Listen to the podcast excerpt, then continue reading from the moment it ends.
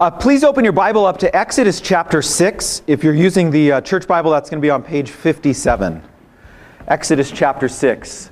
Uh, just to remember what happened last week, where we're at in the story, Moses has been sent to announce God's coming deliverance of God's people uh, from slavery in Egypt. Moses' first announcement to Israel is well received, and when they hear that God has, uh, they receive that announcement with joy and worshiping God. But Pharaoh, upon hearing this, scoffs and in fact doubles down and makes Israel's work even harder. Their slavery becomes even more dis- difficult. Israel then despairs. Moses himself turns to God in lament. Lord, why have you done this harm to this people? Why did you even send me? I spoke to Pharaoh in your name, but he has done this people harm, and you have not delivered your people at all. That's where we left off last week in the pits of despair. Moses is desperate. He needs a renewed vision of the Lord. And so we're going to pick up at Exodus 6, verse 1, with God's answer to Moses, which is a reminder of who the Lord is.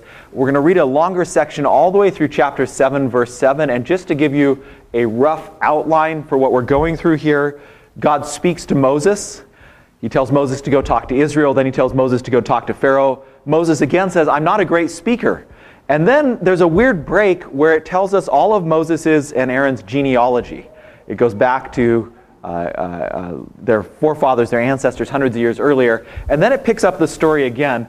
And the genealogy, is a little bit like, do you remember? Um, older folks, when you restart a computer and then the DOS prompt would go through and it kind of gets you back to where you're at, that's a little bit what the genealogy is doing. It's like restarting. Okay, we'll go back to the beginning, get back up to present day. It's, it's a little bit of a pause there. Uh, younger kids, if you watch Jurassic Park, you can see that happen. Um, it's, I know it's antiquated, you don't know what I'm talking about, but um, anyways, uh, that's the rough outline of what's happening. So then after the genealogy, it resumes with this instruction to go to Pharaoh. Hear now the reading of God's word beginning in Exodus 6, verse 1. But the Lord said to Moses, Now you shall see what I will do to Pharaoh. For with a strong hand he will send them out, and with a strong hand he will drive them out of his land. God spoke to Moses and said to him, I am the Lord. I appeared to Abraham, to Isaac, and to Jacob as God Almighty. But by my name, the Lord, I did not make myself known to them. I also established my covenant with them to give them the land of Canaan, the land in which they lived as sojourners. Moreover, I have heard the groanings of the people of Israel, whom the Egyptians hold as slaves. And I have remembered my covenant. Say therefore to the people of Israel, I am the Lord, and I will bring you out from under the burdens of the Egyptians, and I will deliver you from slavery to them, and I will redeem you with an outstretched arm and with great acts of judgment. I will take you to be my people, and I will be your God. And you shall know that I am the Lord your God, who has brought you out from under the burdens of the Egyptians. I will bring you into the land I swore to give to Abraham, to Isaac, and to Jacob. I will give it to you for a possession. I am the Lord. Moses thus spoke to the people of Israel, but they did not listen to Moses because their broken spirit and harsh slavery. So the Lord said to Moses, Go in, tell Pharaoh, king of Egypt, to let the people of Israel go out of his land. But Moses said to the Lord, Behold, the people of Israel have not listened to me. How then shall Pharaoh listen to me, for I am of uncircumcised lips? But the Lord spoke to Moses and Aaron and gave them a charge about the people of Israel and about Pharaoh, king of Egypt, to bring the people of Israel out of the land of Egypt. These are the heads of their fathers' houses. The sons of Reuben, the firstborn of Israel, Hanoch, Pallu, Hezron, and Carmi. These are the clans of Reuben. The sons of Simeon, Yemuel, Yamin, Ohad, Yakin, Zohar, and Shaul, the son of a Canaanite woman. These are the clans of Simeon. These are the names of the sons of Levi according to their generations Gershon, Kohath, and Merari. the years of the life of Levi being 137 years. The sons of Gershon, Libni and Shimei by their clans. The sons of Kohath, Amram, Izhar, Hebron, and Uzziel, the years of the life of Kohath being 133 years. The sons of Merari, Mahli, and Mushi. These are the clans of the Levites according to their generations. Amram took as his wife Jochebed, his father's sister, and she bore him Aaron and Moses, the years of the life of Amram being 137 years. The sons of Izhar, Korah, Nepheg, and Zichri. The sons of Uzziel, Mishael, Elzaphan, and Sithri. Aaron took his wife, Elisheba, the daughter of Amminadab, the sister of Nahshon, and she bore him Nadab, Abihu, Eleazar, and Ithamar. The sons of Korah, Assir, Elkanah, and Abiasaph. These are the clans of the Korahites. Eleazar, Aaron's son, took as his wife one of the daughters of Putiel, and she bore him Phinehas. These are the heads of the fathers' houses of the Levites by their clans.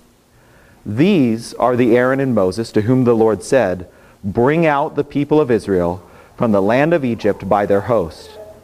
It was they who spoke to Pharaoh, king of Egypt, about bringing out the people of Israel from Egypt.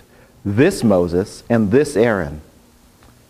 On the day when the Lord spoke to Moses in the land of Egypt, the Lord said to Moses, I am the Lord.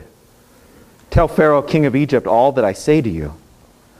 But Moses said to the Lord, Behold, I am of uncircumcised lips. How will Pharaoh listen to me? And the Lord said to Moses, See, I have made you like God to Pharaoh, and your brother Aaron shall be your prophet.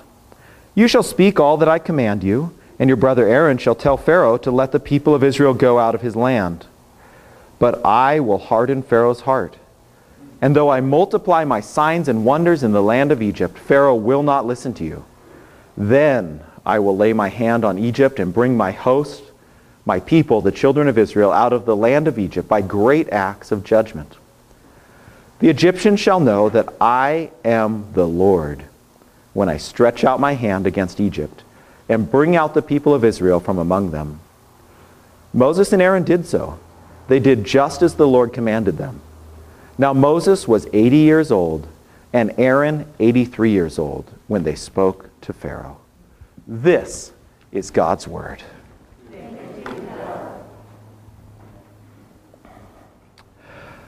Uh, you might recall if you were here last week when Moses initially announces that God is going to deliver his people, rather, the Lord is going to deliver his people, Pharaoh responds sarcastically Who is this God called Lord that I should listen to his voice and let Israel go? I do not know the Lord, therefore I will not let Israel go. Okay, that's the basic question that Pharaoh Who is Lord? I don't know anything about him. Why should I listen to him? God's response then in this chapter You want to know who I am? Let me tell you. And then the opening section of this chapter, uh, chapter 6, reads a bit like a resume. God describes his character. This is the kind of God I am. This is who I am. And that phrase, I am the Lord, is repeated like a drumbeat at least a half dozen times through what we've just read. I am the Lord. This is my character. I am the Lord. These are the sorts of things I do. This chapter, it's teaching us. This is what it means to say God is Lord. Now, warning, this is going to be a little bit different sermon today. Uh, kids, you're out of school, so I'm, I'm going a little hard on you. There's going to be six points, so it's a little bit longer, uh, but it will be quick points, okay? Hopefully. Uh, that's, that's the plan. Um, so, six points because we see six different things that this chapter, this initial speech in verses 2 through 8, show us about what the Lord is like. It tells us that the Lord is a God who reveals himself, a God who keeps his word, a God who identifies with our woes, a God who sets free, a God who brings near, and a God who leads home. Okay, so it shows us six different things about what it means to say that the Lord is God. First, the Lord is a God who reveals himself. He's a God who reveals himself. Pharaoh says he's never heard of God, but we see that God makes himself known in a variety of ways. First, this whole passage is about God speaking to Moses. He talks to Moses. Moses is in despair. He isn't up to the task. He's ready to call it quits. And we see here something that is a pattern throughout Moses' life. When he faces a difficult situation, he's ready to quit. He doesn't get sent off to a leadership seminar to learn how to lead Israel better. Okay, he doesn't go down to Barnes and Noble and get a self-help book, 10 tricks for doing better public speaking to pharaohs, that sort of thing. Um, what does he do when he faces these moments of crisis? He has a renewed vision of God. God reveals his character, his nature to Moses more clearly, and in encountering God afresh, Moses is refreshed and encouraged and goes out to the task. This is what happens here. It happens at the burning bush, it happens here. It's going to happen after the golden calf in Exodus 34 when he says, I want to see your face. Indeed, this is what we all need. Uh, sometimes it can seem abstract to talk about God's nature, and yet it's the most practical thing in the world. God speaks to us through the preaching of His Word, and as we come to know God better and to understand His character, it is to renew us, to refresh us, to encourage us, to empower us to do His work. So God speaks to Moses, but this is not the first time He's spoken. In 6 2, God says, I am the Lord I appeared to Abraham, to Isaac, and to Jacob as God Almighty, but by my name, the Lord, I did not yet make myself known. Okay, so God said, Not only am I speaking to you now, I've been speaking to your ancestors for generations. Uh, this name, God Almighty, El Shaddai, uh, in Genesis, it's used a half dozen times, and in those contexts, it generally refers to God's sufficiency. It says, You don't have children, you're barren. I am God Almighty, I can provide for you. You don't have a land? I can give you a land. I'm sufficient. But now God tells Moses a new aspect of his character is being revealed. Abraham, Isaac, and Jacob didn't understand what it meant that God was Lord. But now in the Exodus, God reveals himself not only as the God who is sufficient, but as the Lord God who saves, who brings freedom, who sets free, who delivers his people from their bondage through public acts that all nations see. In verse 6, God tells Moses Israel too needs to hear God's word. God reveals himself. He speaks not only to Moses, but also to his people. God reveals himself to Israel through his word preached by Moses. It's one of the fundamental acts of Christian faith is that we together assemble under God's word, and as it is preached, we hear God speak to us. But we see in verse 9 that they do not listen because of their broken spirit and harsh slavery. External conditions can keep us from listening to God's word.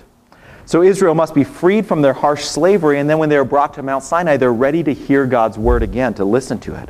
And likewise, in our own day, many people need help with their external circumstances before they are in a place where they can listen to God's word. And so, historically in the church, mercy ministry and proclaiming the good news go hand in hand as two works that the church does to our larger community. Finally, God also reveals himself to the God tells Moses to speak to Pharaoh. Think about that for a minute. Pharaoh sets himself up as God's enemy, and yet God says, Nevertheless, I want you to speak to him, to tell him what I'm like. But then God warns Moses, It's not going to be easy. I'm going to stiffen his heart so he won't listen. Why? So that I can work my mighty acts of judgment against Pharaoh, who claims to be a god, and by that the Egyptians will know that I am Lord. We're actually going to see as we work through the narrative of the 10 plagues or 10 signs, there's this difference that eventually, about plague 7 or 8, the Egyptians start saying, Pharaoh, back down. We're going to be destroyed.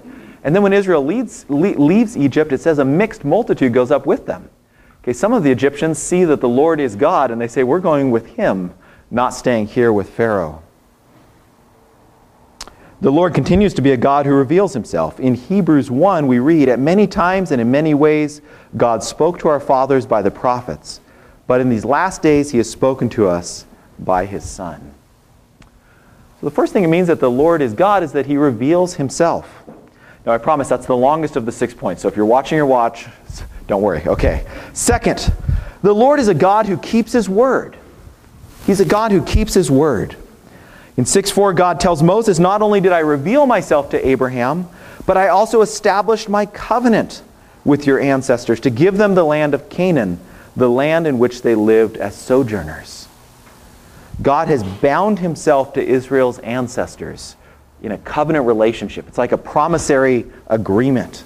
God told Abraham, You walk before me, live before me in my presence, and I will multiply you greatly and give you this land. At the end of Exodus 2, when Israel cried out for rescue from their slavery, the narrator told us God heard their groaning and he remembered his covenant with Abraham, Isaac, and Jacob. Now in Exodus, the Lord is on the move because he keeps his word. He's given his covenant to Abraham, Isaac, and Jacob, and he's going to be faithful to it. God's free to make a covenant with whom he pleases. And indeed, in Deuteronomy 7, Moses reminds Israel it's not because you are more in number or the most righteous or the best people that the Lord set his love on you and chose you. Indeed, you are the fewest of all people, but it is because the Lord loves you and is keeping the oath he swore to your fathers that the Lord brought you out of Egypt with a mighty hand and redeemed you from the house of slavery. Know therefore that the Lord your God is God the faithful God who keeps covenant and steadfast love to those who love him. Uh, it seems circular. The Lord sets his love on you and chose you because he loves you. It, it, it seems circular. Uh, but any love that is, uh, you know, true love really is circular in this sense. Love that is ultimately at the bottom grounded on a specific reason is utilitarian. Uh, what do I mean?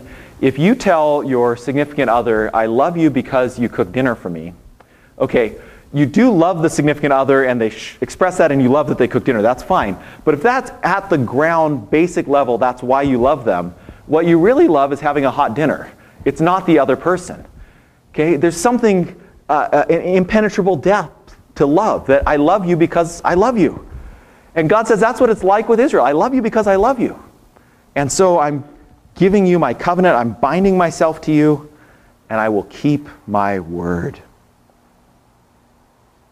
Once the Lord has set his love on his people and given them his covenant, he is bound to them for all time. The Lord is a God who keeps his word. And so we sing in the hymn, How firm a foundation, you saints of the Lord, is laid for your faith in his excellent word. What more can he say? God has given us his promises, and he keeps his word. Third, the Lord is a God who identifies with our woe. He's a God who identifies with our woe. See verse 5? He says, I gave my covenant to your ancestors. Moreover, I have heard the groaning of the people of Israel, whom the Egyptians hold as slaves, and I remembered my covenant. At the end of chapter 2, the Lord heard the cry of the people of Israel for rescue from slavery. And the final verse says, God saw the people of Israel and God knew. He identified with their woe. Again, at the end of chapter 4, when Moses comes to speak to the people of Israel, we read the people believed, and when they heard that the Lord had visited the people of Israel and he had seen their affliction, they bowed their heads and worshiped. Exodus is telling us something fundamental about God's character. Not only is the Lord on the move because he keeps his word, but also because he is a God who is compassionate, who is, uh, identifies with our woes. He hears the cry of the oppressed, he sees those in affliction, and he comes alongside us in our woe and identifies with us. And the opening of Exodus then lays out these parallel reasons why the Lord is delivering Israel. On the one hand, because he gave his covenant. On the other hand, because he has heard their cries and seen their need. Okay, covenant and compassion are both motives for the Exodus. Uh, when we come to Exodus 34, after the golden calf, God will again appear to Moses and he proclaims to Moses, The Lord, the Lord, the compassionate and gracious God, slow to anger, abounding in love and faithfulness, maintaining love to thousands. God's compassion is fundamental to his character. So, who is the Lord? The Lord is a God who is not far off but who is compassionate, who identifies with our woe. The Lord is a God who comes alongside us in the midst of our pain and suffering and trouble, who hears those who cry out. After the Exodus, people will continue to cry out for rescue rescue from slavery to death, to sin, to sorrow. God again and again hears the cries of his people and moves to help. And indeed, there is no limit to how far the Lord, the God of the Exodus, will go to identify with our woe. So Hebrews 2 says, Since we are flesh and blood, you and I, the Lord himself in Christ Jesus likewise partook of the same thing, that through death he might destroy the one who has the power of death and deliver all those who through fear of death were subject to lifelong slavery. There is no limit to the extent God will go to identify with us in our woes. He'll take on flesh and blood so he can experience firsthand the pain and suffering we have and to deliver us from lifelong slavery to death. The Lord is a compassionate God who identifies with our woe. Fourth, the Lord is a God who sets free. He's a God who sets free. This is central to the message that God wants Moses to tell Israel. He says, I have, I, am going to keep my word, and I, I, I see you, and I identify with you in your woe, and so what am I going to do about it? I'm going to set you free. Exodus describes the central act of salvation in the whole Old Testament. It's the model for what God's salvation looks like, okay? Indeed, the Exodus even shapes how the gospel writers talk about Jesus' work of salvation. It's like this, this model or paradigm for what salvation looks like. Do you see there in verse 6? He, God tells Moses, Say therefore to the people of Israel, I am the Lord. What does that mean? Who is the Lord? I will bring you out from under the burdens of the Egyptians, and I will deliver you from slavery to them, and I will redeem you with an outstretched arm. Those three clauses, they're all kind of parallel to each other there, but unpacking what it means that the Lord sets free. He'll bring the people out from under their burdens. The immediate cause of their woe will be removed, but he will also deliver his people from slavery to Egypt. Okay, those who claim power over God's people will be put away. Uh, we see then kind of a positive and negative side here. Positively, Israel's burdens will be removed. Negatively, Egypt will be judged, especially the Pharaoh will be judged for his false claims over God's people. And then, third, the Lord will redeem with an outstretched arm. The idea that the Lord redeems his people is central to the whole book of Exodus. Uh, apart from referring to God's work, this idea of redeeming refers to a redeeming relative who would come along and pay for someone who had become an indentured servant, and you'd pay for them to be free or redeeming a piece of property by paying an equivalent amount. And those ideas are packed in here. At the end of chapter 4, God told Moses to warn Pharaoh that Israel is his firstborn son. And now the Lord is telling Israel, don't worry, I will redeem you. I'll play the role of a close relative who buys you out of your debt, who frees you from slavery. Uh, the best illustration I know of this idea of redeeming is from this was my favorite children's book when I was young, and my parents got me a copy when I think Ezra was born. Monkey. There's no words to it, but it tells the story of this young guy uh, who takes his monkey on a bike ride with his mom. And if I marked the right pages, uh, it starts raining, so they take off. The monkey gets left. I won't read the whole story to you, but through a variety of circumstances, he gets taken in by some rats and then some uh, hedgehogs, and then a magpie drops him in the water in this lake, and he sits here with, I guess this is a perch or something. And then this uh, gentleman comes along and fishes him out of the water, and it turns out that he runs a stuffed animal repair center. So he brings him in, and he fixes him all up. And uh, if you can, after service, you can see, but he's sitting in a little hospital bed here in the repair center. But then what happens is it's it's snowing, so it's the next season, and this little boy is on the sled along with his mom, and he sees his monkey in the window and he goes in and buys the monkey back. Okay, that's redeeming. And that's a picture of what happens at Exodus.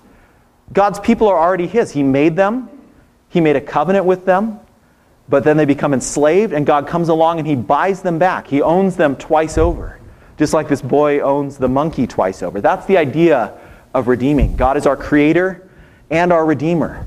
And so we belong to him twice over. Again, the Lord's character as a God who sets free is consistent and only revealed further in the work of Christ Jesus.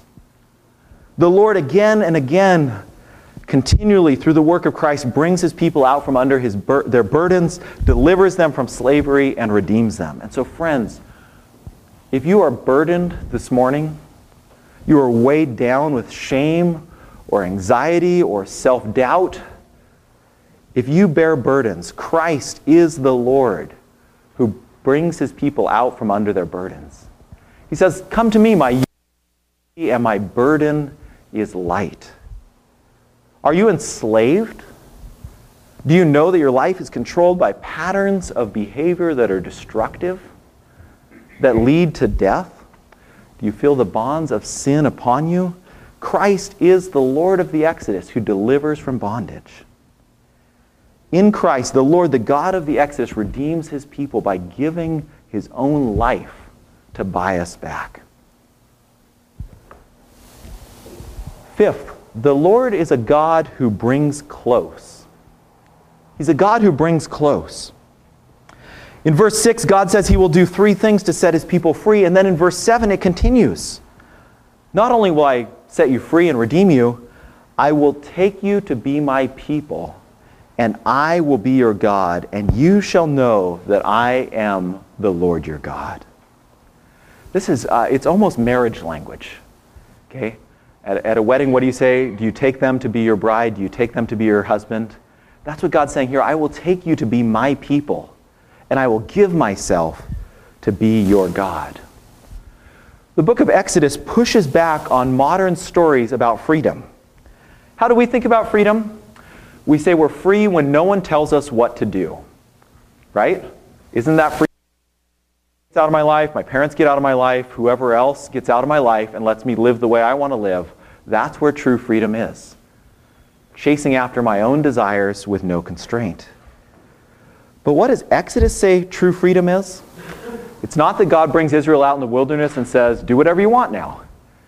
True freedom is being brought into God's presence, being brought close to God. True freedom is about serving the right master. Do you serve Pharaoh, this false god who claims to be king, but is a tyrant and destroys your life? Or do you serve the life giving God who says, I will redeem you, I will give myself for your freedom? True freedom depends on who you serve. Friends, there's no such thing as n- not serving anyone. Okay? If you don't serve anyone else, you're serving yourself. You're chasing your own desires, you're letting them be king in your life. And any desire that we chase, if we make it our ultimate good, no matter how good of a gift it is of God, it becomes a tyrant if we put it in God's place. True freedom is found only in serving God. Even the best things in life, you know, God's good gift of wine, if that becomes your ultimate desire that you chase, it becomes destructive. Even the greatest gifts like running can become destructive, if that's your ultimate thing, whatever it is, however good it is, if you make family the ultimate thing, it becomes tyrannical. That's how parents become overbearing. That's how kids become uh, uh, uh, disappointed in their parents. You're always serving something. True freedom comes when we serve the true God who brings close his people. It says, You will be my people, my possession. Uh, this applies to each individual who comes out of Egypt in the Exodus, but do you see what God's doing here?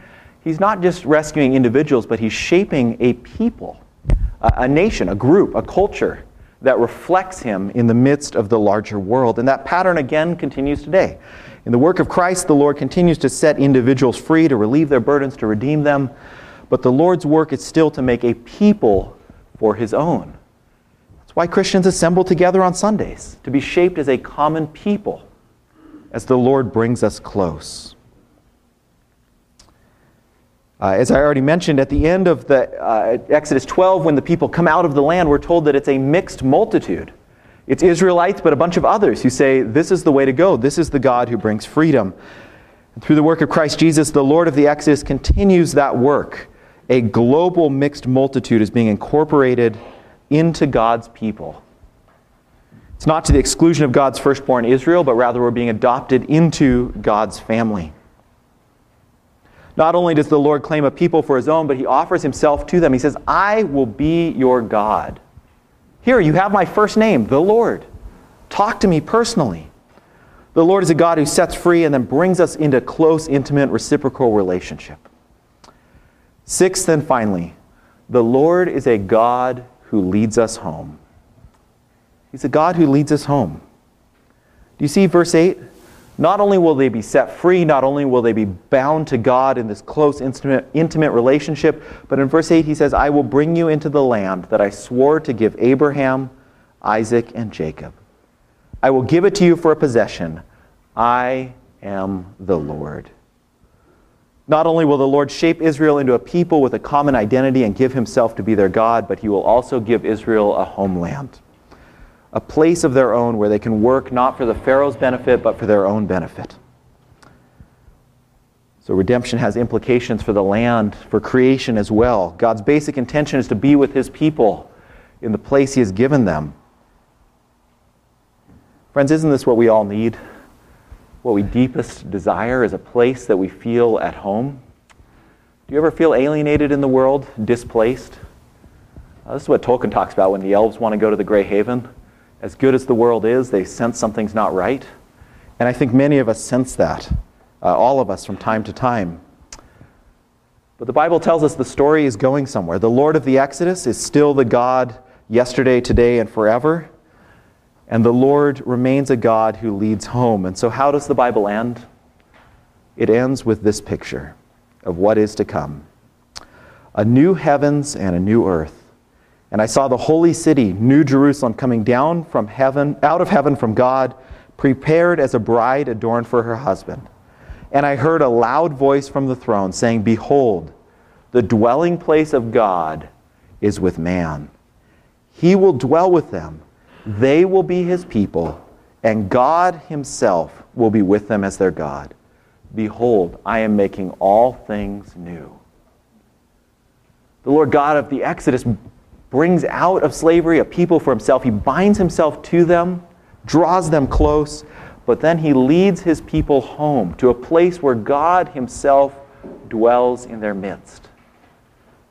That's the end goal that we're pointed towards. The end of all things, when God renews the heavens and the earth and dwells with his people as their God. How's that possible? How can the holy God live in the midst of his people? Because the Lord God of the Exodus identified with our woes in Christ Jesus, gave his own life to redeem us, to put all things right.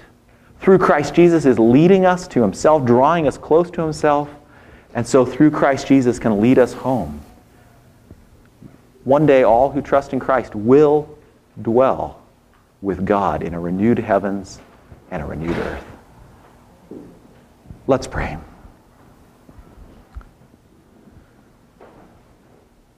God, we thank you that you have revealed yourself as the Lord who saves, as the Lord who speaks and keeps his word, as the Lord who comes alongside us in our, uh, our worst days, in our woe, in our despair, in our trouble. You hear our cries when we are afflicted. But you don't just identify with us, it's not just empathy, you do something about it. You set us free. Lord, some today feel the weight of burdens, shame, anxiety, uh, questions about their own self worth. Free them from their burdens. Let them know your burden, which is light, the freedom of serving you. Others of us, Lord, we are in bondage. We are enslaved to patterns that lead to death. Break those patterns in our life. Set us free that we might worship you as we ought to. Lord, there are some here today who have not yet been redeemed. Their trust is not yet in Christ Jesus. Let them know you personally as the God of the Exodus, the God of Christ Jesus, the God who redeems. By your Holy Spirit, speak your love to the life of each person here today. And then, Lord, stir us up with hope that you will indeed lead us home. One day you will dwell with us. Amen.